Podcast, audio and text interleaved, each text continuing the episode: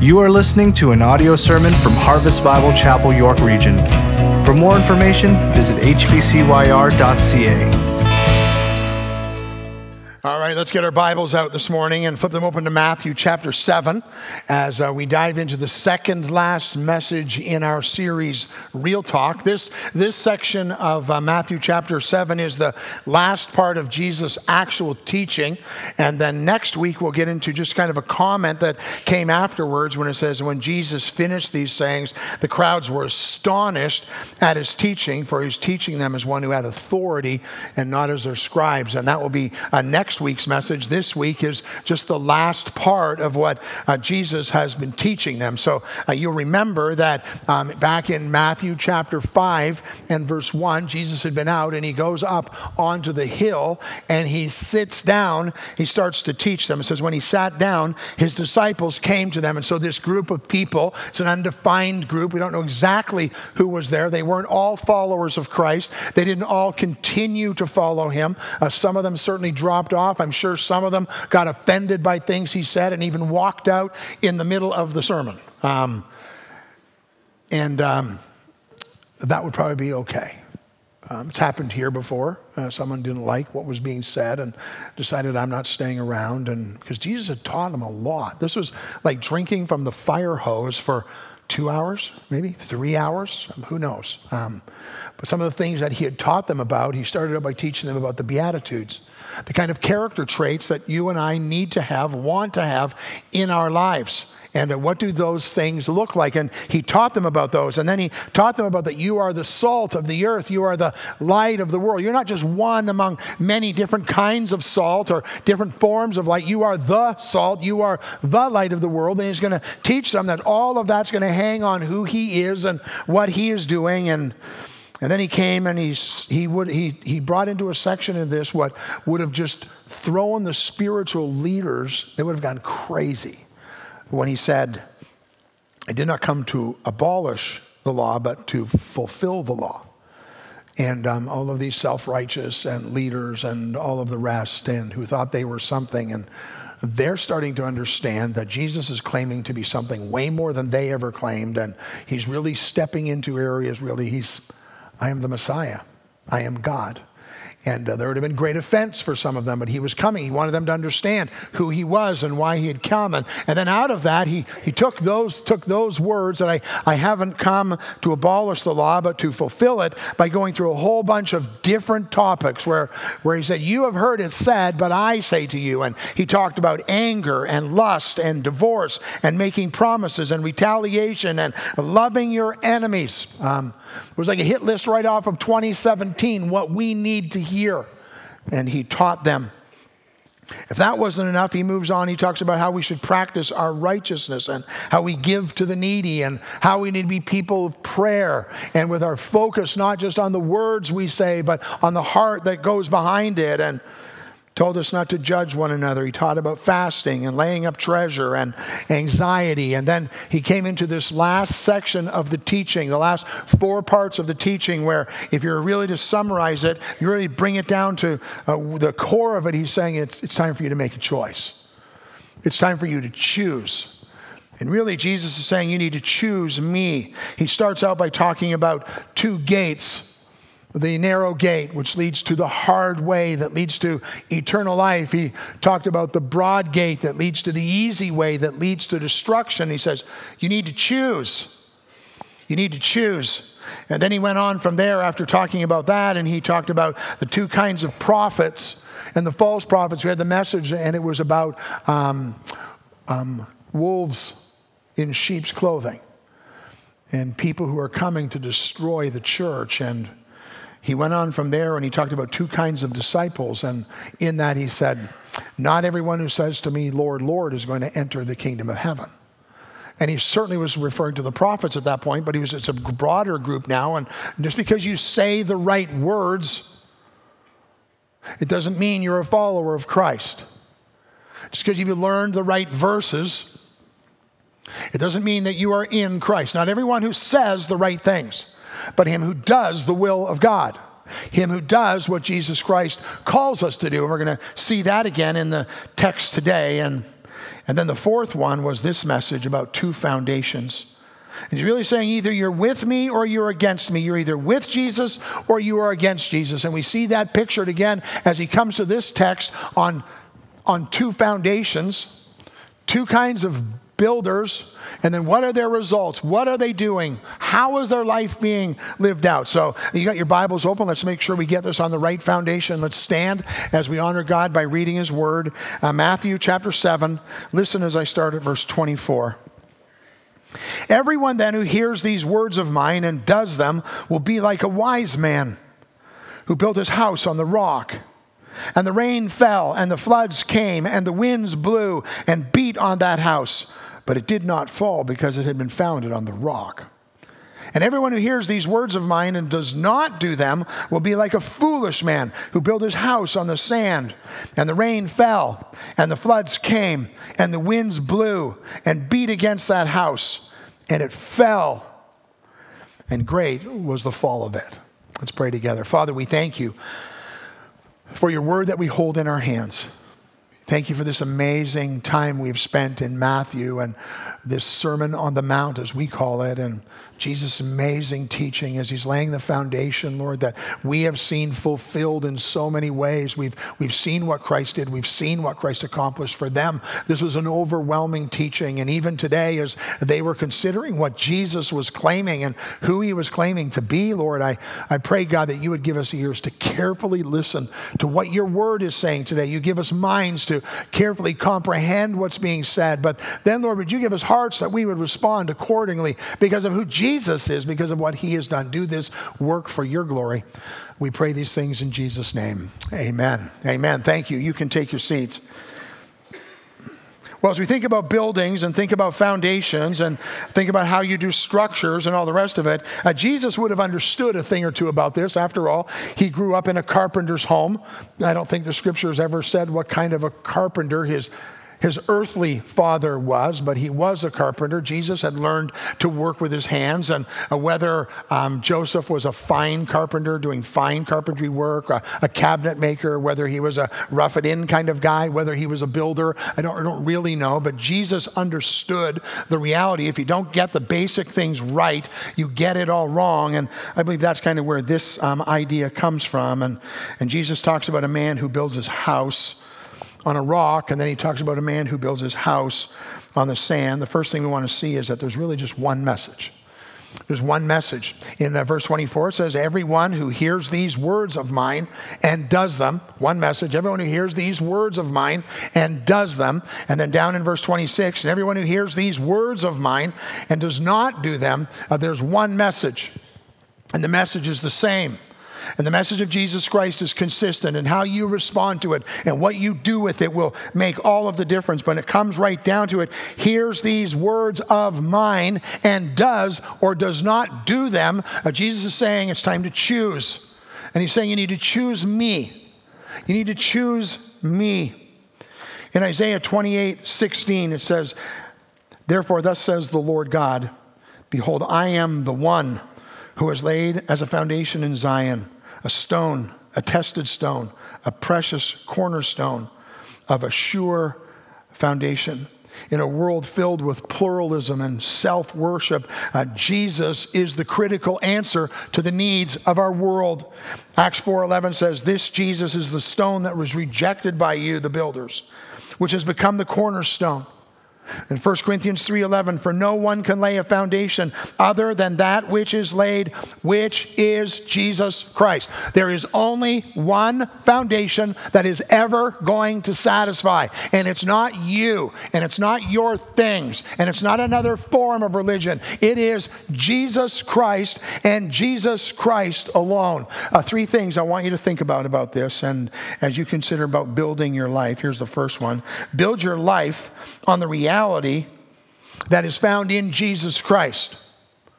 Now, what is the reality? Well, the, the reality is that we are separated from God in our sin and there's nothing we can do about it. And Jesus Christ came to offer himself as a ransom, as a payment, as a sufficient requirement to pay for my sin. That's the reality of what Jesus Christ has done. If we get the foundation wrong, we get it all wrong. And the foundation is it's all about the work of Jesus Christ.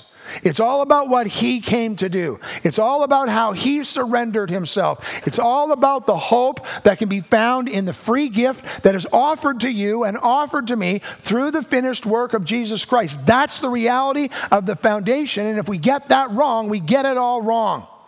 If we think somehow it's about me and somehow about us, the reality is our hope is being built on a foundation which is Jesus Christ. We call that the gospel, the good news, what Christ has offered to us. If you come to our church, you know I preach it all the time. We, we found ourselves as people because of sin, separated from God, dead in our sin, nothing we could do about it. And Jesus Christ came. He lived the perfect life so he could be the perfect sacrifice, so his blood could be shed, so I could have eternal life by faith alone in Christ alone. I don't earn it, I don't deserve it, I can't. But Jesus Christ gives me the gift if I'll just receive the gift of eternal life and I see what Christ has done, and I accept the gift, and I turn from what I was hoping in before, all the things I thought were going to get me to God, and I put my faith in Christ, and I move in a new direction because of the reality of who Jesus is and what he has done. That is the foundation stone, that is the rock that we have. The second thing that comes out of that is the stability that we have. It gives us hope for every day. I, I watch people in our church who go through very, very difficult things. I've seen people go through the tragic loss of a loved one in our church. I've seen people going through devastating health things, and I watch how they respond. I see the stability.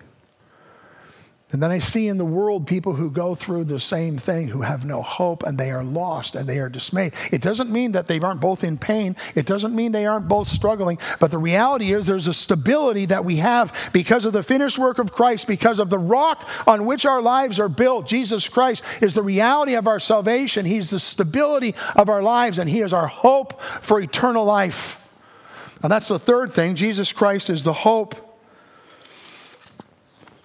the bottom line is that we need to understand that we were built to live forever. And we're going to live forever. We're going to live forever either with God, with Christ, or outside of God, outside of Christ, but we were built to live together. We also need to understand at the same time that our physical life is just like a vapor.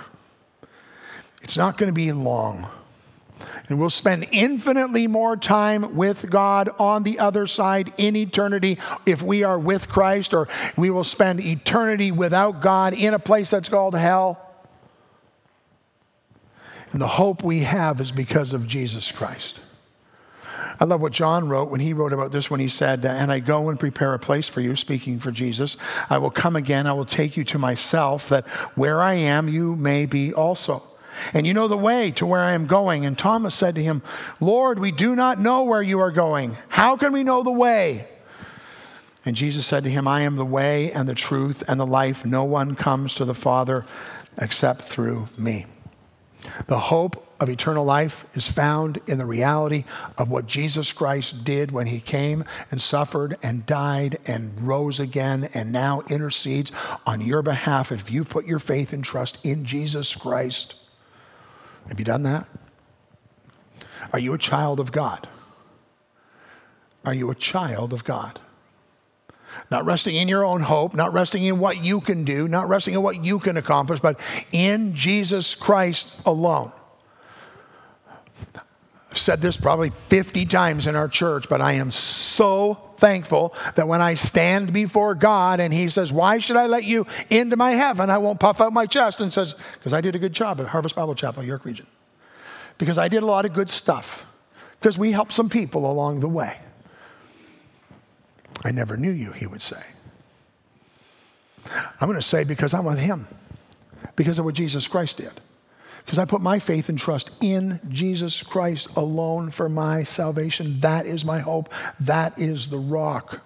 And when we go through the hard thing in our life, when we go through the thing that, that shakes the world, they have no hope. We have a stability because of the work of Christ, and then we have a hope of eternal life. And they both got the same message. Everyone who hears these words of mine, Jesus is the message. But there were two responses. There are two responses. We see them in the text. One was the response of the wise man. It says in the text, He hears the word of mine and does them. It's not enough just to hear the words of Jesus, there's a requirement to do them. Now, don't get confused. There's no confusion about this in salvation. Salvation is by grace alone, through faith alone, in Christ alone. But the person who has trusted Jesus Christ as their Savior lives differently. It changes you. You can no longer be the same when you understand what a wretched mess you are and what Christ has done for you. He hears the word, taking that in, and as a result, what do they do? They do them. They obey. James 1 22 to 24 says, But be doers of the word not hearers only deceiving your own selves. For if anyone is a hearer of the word and not a doer, is like a man who looks intently at his natural face in the mirror, for he looks at himself and goes away and at once forgets what he was like. He, he does them. Does what? Does the words does the words. The words of who? The words of Jesus. So, in a general sense, it's, it's all of the words of Jesus, everything that we know about him. And, and we are so fortunate to sit on the other side of this. Remember, they're sitting and listening to Jesus as he's coming and delivering the message. He hasn't gone through what he's going to go through yet. He hasn't prayed in the garden. He hasn't, hasn't gone to the cross. He hasn't been buried. He hasn't risen from the dead. We see all of this. And so we have the words of Jesus and we need to do them. The wise man not only hears them, but he does them. So there's the general words of Jesus, specific, mostly in the Gospels. And then there's, but there's the reality of the Bible starts out with the words, in the beginning, God. John 1 starts out with, in the beginning was the Word, Jesus. From the beginning of Genesis to the end of the Bible, God has given us His Word. And we need to be people of God who hear His word and do it. Have you heard the word of God this week? Has something been revealed to you as you're reading the scriptures, as you're having your devotions, and, and you've been resistant to do it? I'm not doing that. I'm not doing that. Uh, God's put on your heart somebody you need to forgive, and you're like, I'm not doing that. I'm not doing that. Well, you're the picture of the foolish man. The wise man is the person who hears the word of God and he, he does it. But maybe for the sake of the people who are listening to him on that day, it's about he hears these words of mine and bring it right back to the text of what they've just been flooded over with over the last two or three hours. And, and what have they heard?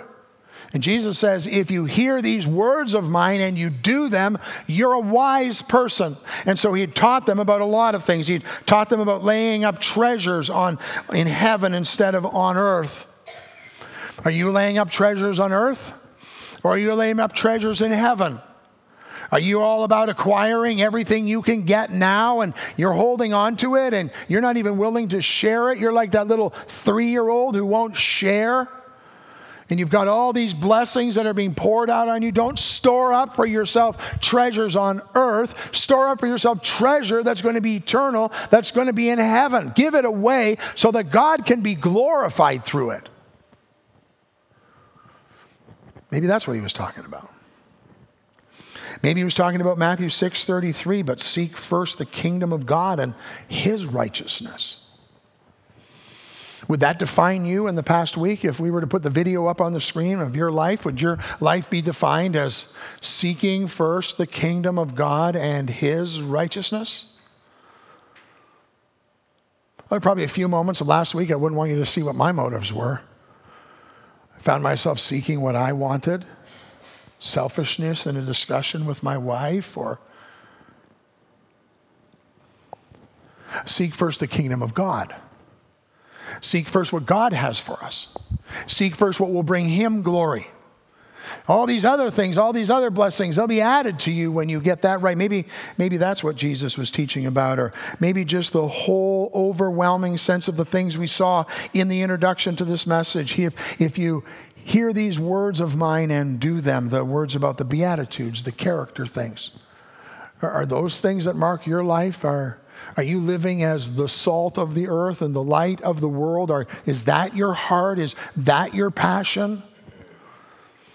Are you seeking to put away things like anger and lust and divorce and oaths and retaliation and, and loving your enemy? And are you spending time in prayer, not just the wham, wham, wham of the words you've always learned to say? I remember as little kids, we always said the same prayer. We sit at the table, there were five of us, we all learned the same one. Um, and it went like this Thank you, Jesus, for our food. Amen. Now, when you live in a house with five kids, I had two other brothers amen equaled go. Okay, and then it was like a food fest for like 10 minutes, and then we're out playing hockey, right? That was our, but that prayer was just a wah, wah, wah. Now, we were learning how to pray, we were learning how to be thankful. It wasn't a total waste of time, but it wasn't really a prayer from our heart. It was just kind of the thing we always did. And uh, is that what your prayer life's like?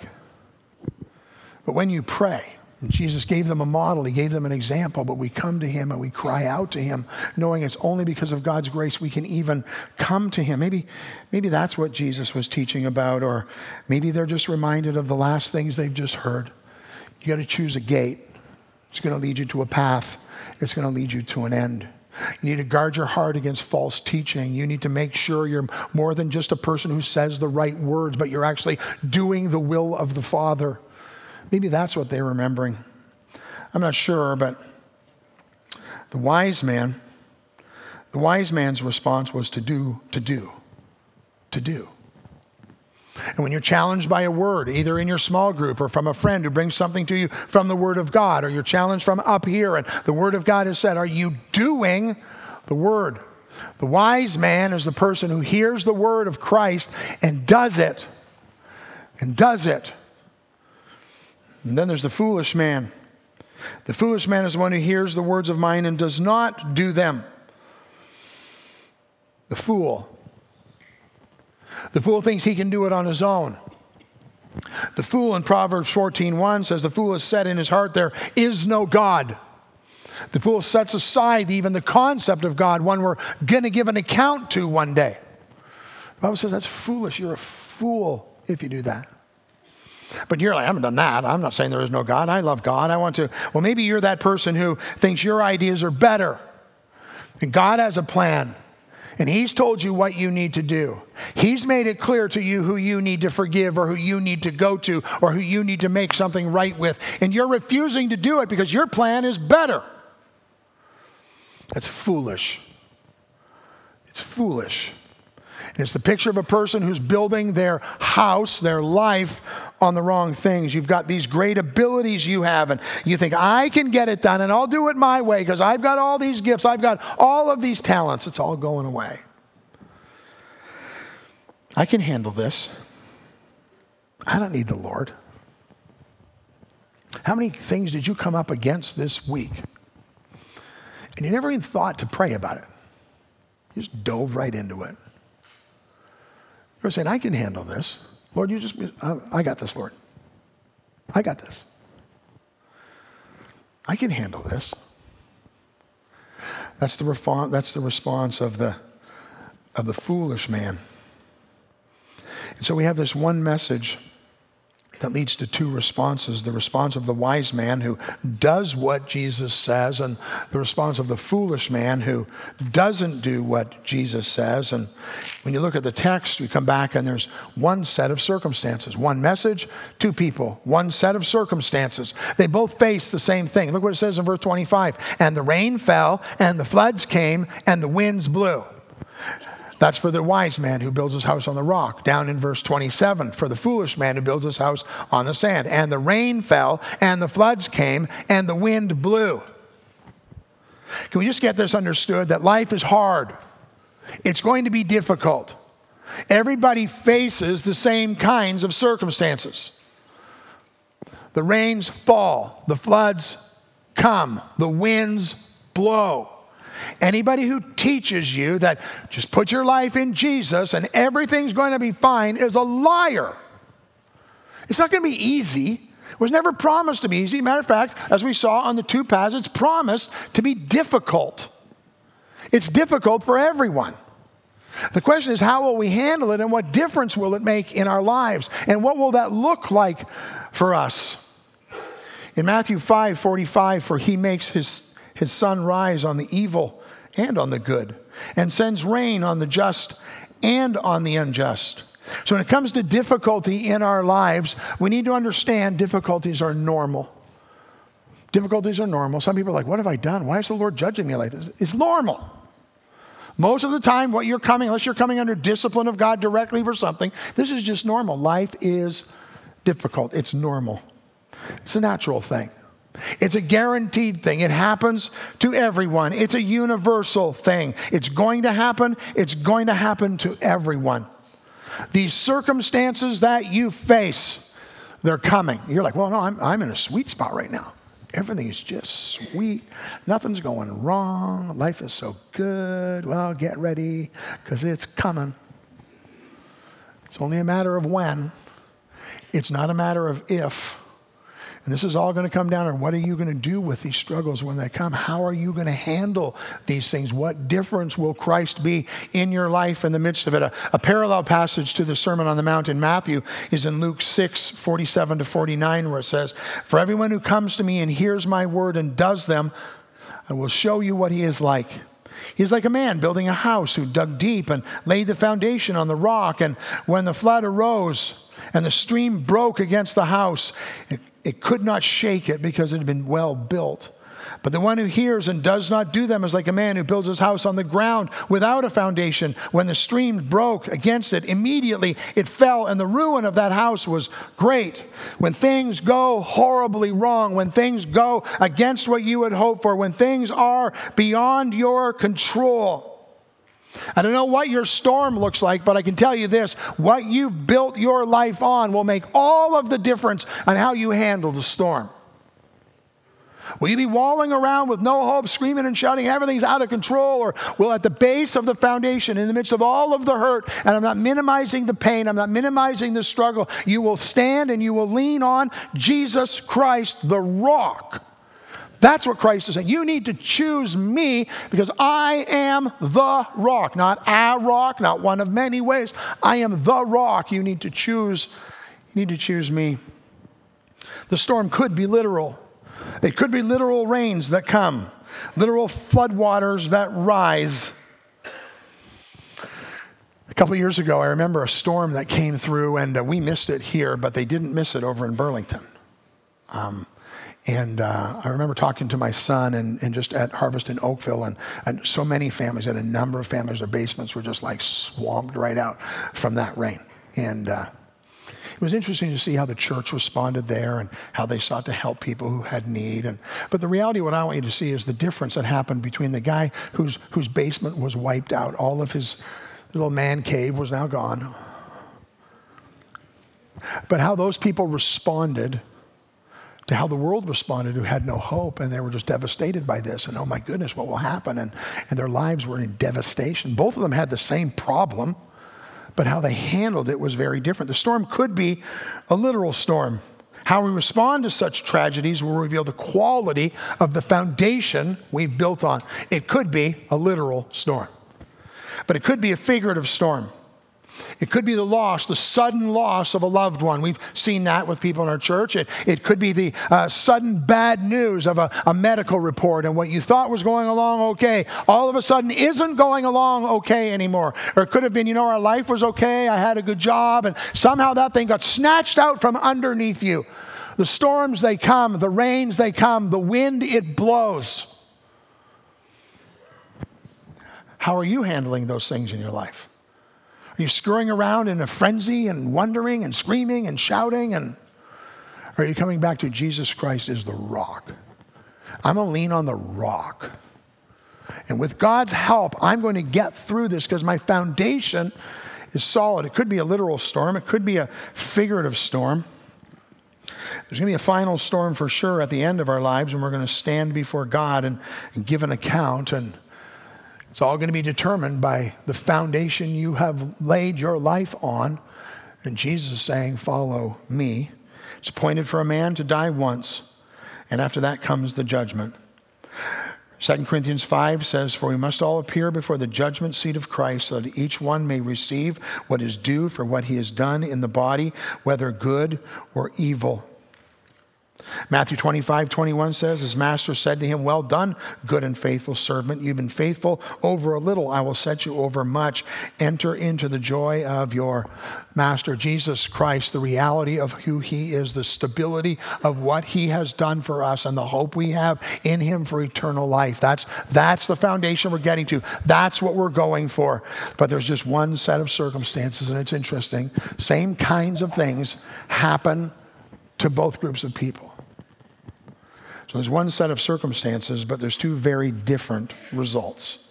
Two very different results. It says in the text the rain fell, and the floods came, and the wind blew.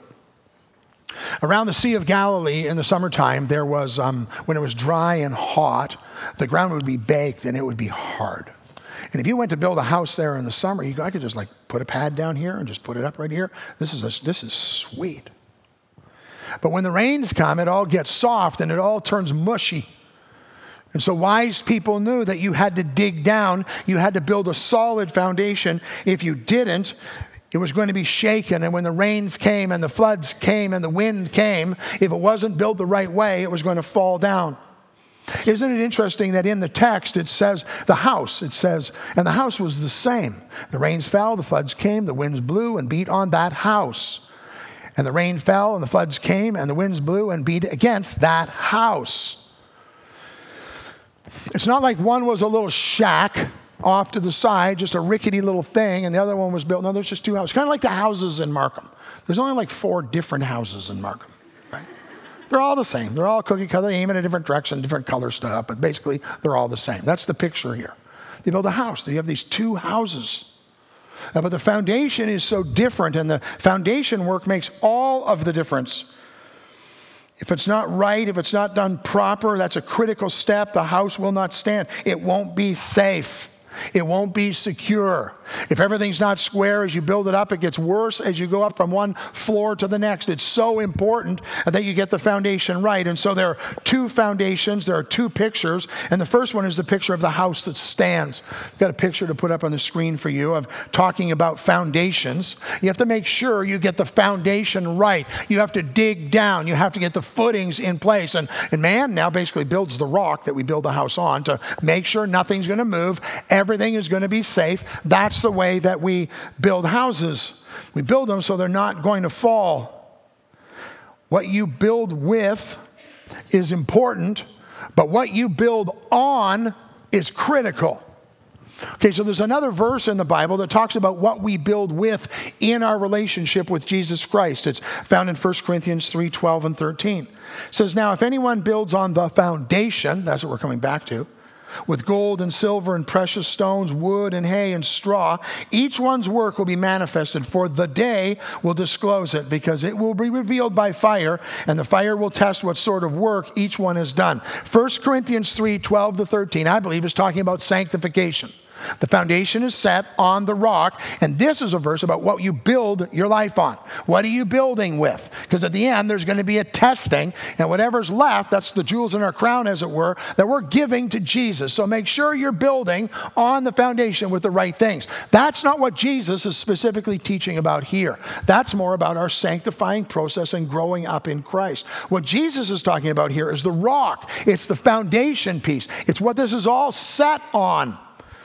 Romans 18, 2 says, The Lord is my rock, my fortress, my deliverer, my God, my rock in whom I take refuge, my shield and the horn of my salvation, my stronghold. One hope on one foundation, Jesus Christ. For Samuel 2 2, there's none holy like the Lord. There is none beside you. There is no rock like our God. Not another rock, not many other ways to a rock. There's one rock. It is Jesus Christ. 2 Samuel 22 32 says, For who is God but the Lord? And who is a rock except our God. We have the rock of the word of Christ, and we have the rock of the work of Christ. And our lives need to be built on the rock. And the rock that's built on the on the uh, on the house that's built on the solid rock when the wind comes, when the storm comes, when the flood comes, it will stand. Will it be easy? No, it won't be easy, but it will stand. Is it going to be without pain? No, it's going to be a lot of pain, but it will stand because the focus keeps going back to the rock. It keeps going back to Jesus. It keeps going back to what He's done. It keeps going back to the hope we have in Him. It will stand. But there's a second picture in the text. It's about the one who builds their house on the, on the sand. And the rain fell, and the floods came, and the winds blew and beat against that house, and it fell, and great was the fall of it. Here's a, another picture for you to see, and it's a picture you know. It's a famous picture of the Leaning Tower of Pisa. And millions of people have tried to hold it up with their hands in photos, right? You've all seen those. And um, th- that tower was built in um, 1173, 844 approximately years ago. Scientists have traveled to Pisa every year to measure and try to make sure that it's not going over. They've done major construction to assure that it won't go over. But did you know this? It's about 17 feet out of plumb. Did you know this? That, that they knew it was sinking before they finished building it. And they kept building it anyways. They knew there was a problem, but they kept on going. I guess the contractor figured I'll be gone before this ever happens. It's not going to be my problem. I don't know. Kind of the guy who built your house. I'll never be a part of this, so I'm out of here. So here's an interesting uh, uh, comment, a true statement. You know what the word Pisa means? The Tower of Pisa. The word Pisa means marshy land. Are you kidding me? Let's build a tower on a place that's called marshy land. Duh. I'm not a builder, but even I know that's not a good plan. Here's something else I know the footings for this went down exactly 10 feet.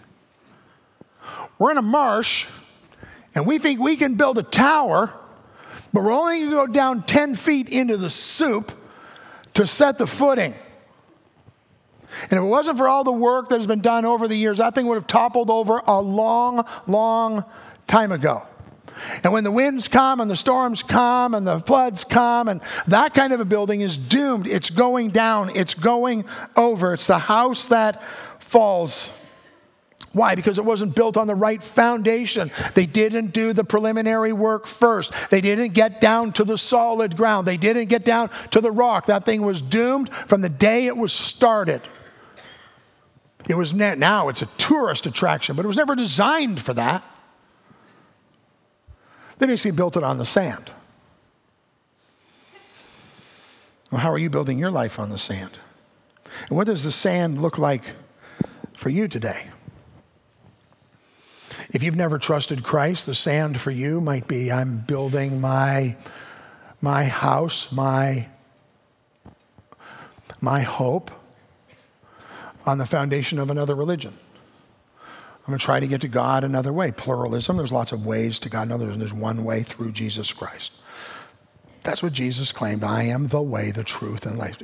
Christianity is exclusive. It's not arrogant. It's humble. It's only because of Jesus Christ. It doesn't set us up as anything great. It sets him up as great. But lots of people are on there. I've got my plan. I'm going to try this route. I'm going to go this way. I'm going to do this thing. I'm going to find my own spirituality. It's all sand.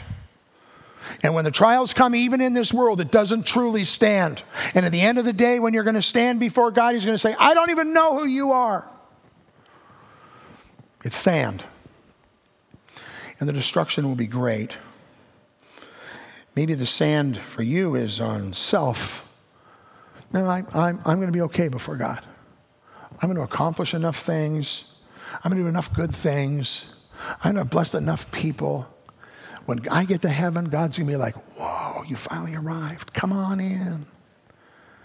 No, he's going to say, I don't know who you are. You're not my child. You're building your house on the sand.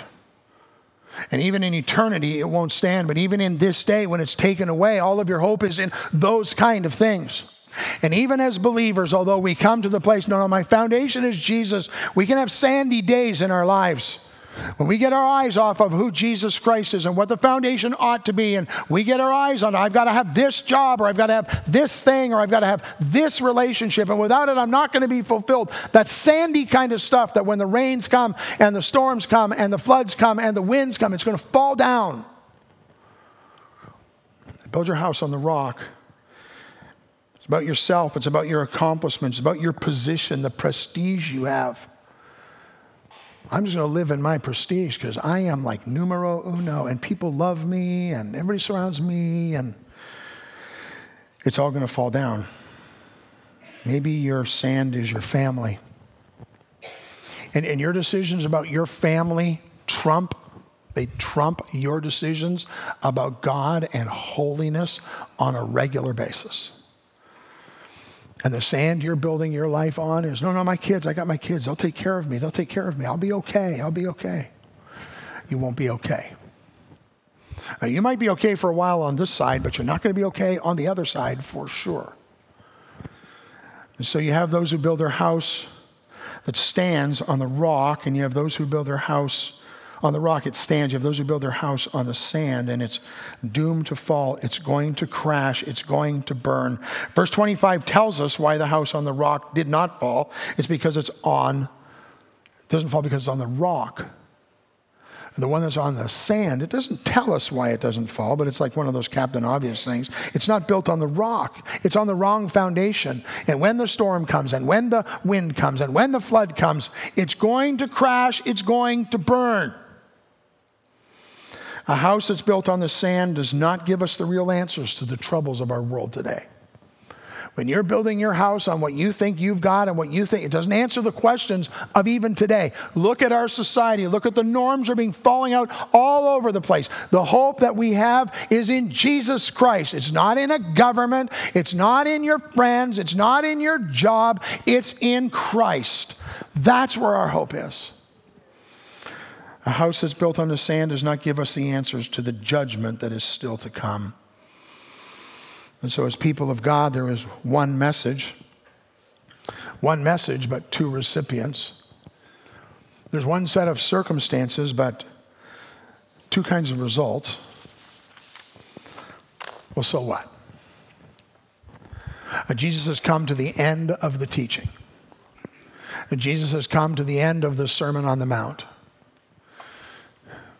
He's poured his heart out to these people.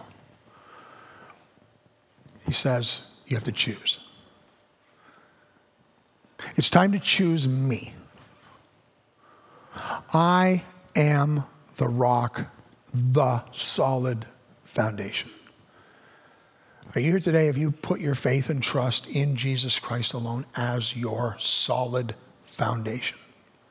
That's not arrogance about a church. That's not arrogance about me. That's all about Jesus Christ. He's the one who came. He's the one who accomplished. He's the one who did it all so you could have eternal life. Today, choose Jesus. Believe on the Lord Jesus Christ and you will be saved. It's the transferring of your trust to realize all the stuff I have, all the hopes I have, it's all going away. It's all getting washed away. It's all going to crumble because it's built on a wrong foundation. And today, put your trust in Jesus Christ and base your life on the solid rock, Jesus Christ alone, and be saved and have the confidence and hope of eternal life. If that's your story because you've never trusted Christ, today is the day. Believe and be saved. But, church, followers of Jesus Christ, we already claim to be built on that foundation. So, why do we allow the sandy decisions to get in the way? Why do we get so mushy about so many different things? God helping us every day.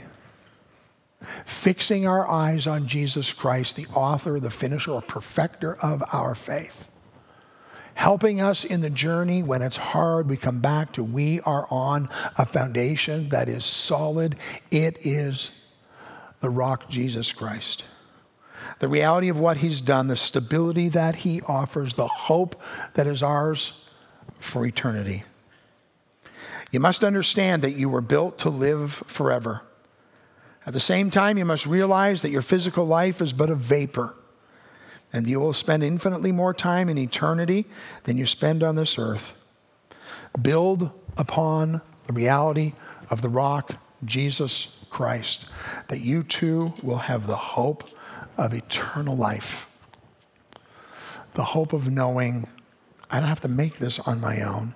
Jesus Christ, my foundation.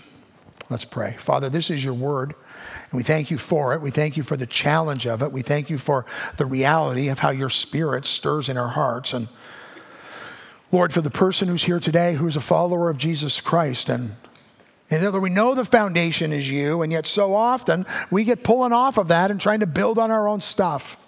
Lord, I don't know what you revealed to people in the room. I don't know whether it's a sin you revealed to them. I don't know if it's a relationship revealed to them. I don't know if it's a priority you've revealed to them. But Lord, you've been revealing things to people. Father, would you teach us to get our eyes on the rock, to build our lives on the foundation, to turn God from our sin and live for your glory. But then, Lord, I pray for the person who's in this room today, and I believe, Lord, it's the primary part of what this text was for. Are we building our lives on the foundation? Have we made Jesus Christ the rock that our hope is found in? Have we trusted Christ alone? Have we, Lord, we've never done that perfectly. We're growing in this every day, but have we chosen Jesus Christ? When we stand before you, God, we're not standing with anything before you except Jesus, the hope of glory. Father, for the person who's here who's never done that today, I ask God you would bring them to the place of letting go of themselves and trusting Jesus Christ alone. Do that work, God, I pray, for your fame and your glory. We pray in Jesus' name.